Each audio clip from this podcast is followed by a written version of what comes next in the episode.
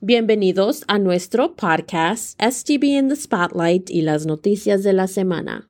Soy María Acevedo y estas son las noticias de la semana del nueve de octubre.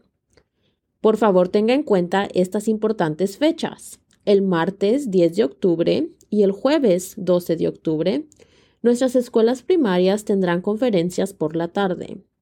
El viernes trece de octubre, no habrá clases para todos nuestros estudiantes. Es un día de desarrollo profesional para nuestro personal.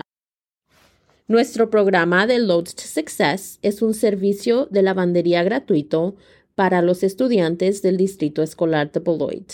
Este programa es dirigido por otros estudiantes de nuestro distrito. Para acceder a estos servicios gratuitos de lavandería, póngase en contacto con la escuela de su hijo o hija.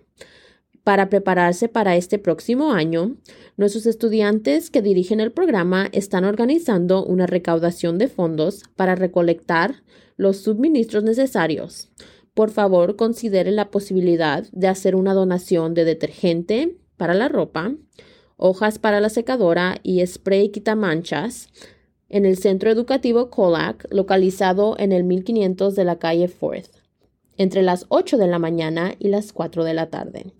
Muchas gracias por su generosidad. Este programa dirigido por nuestros estudiantes aprecia su apoyo. Visite nuestra página web de Centro Comunitario.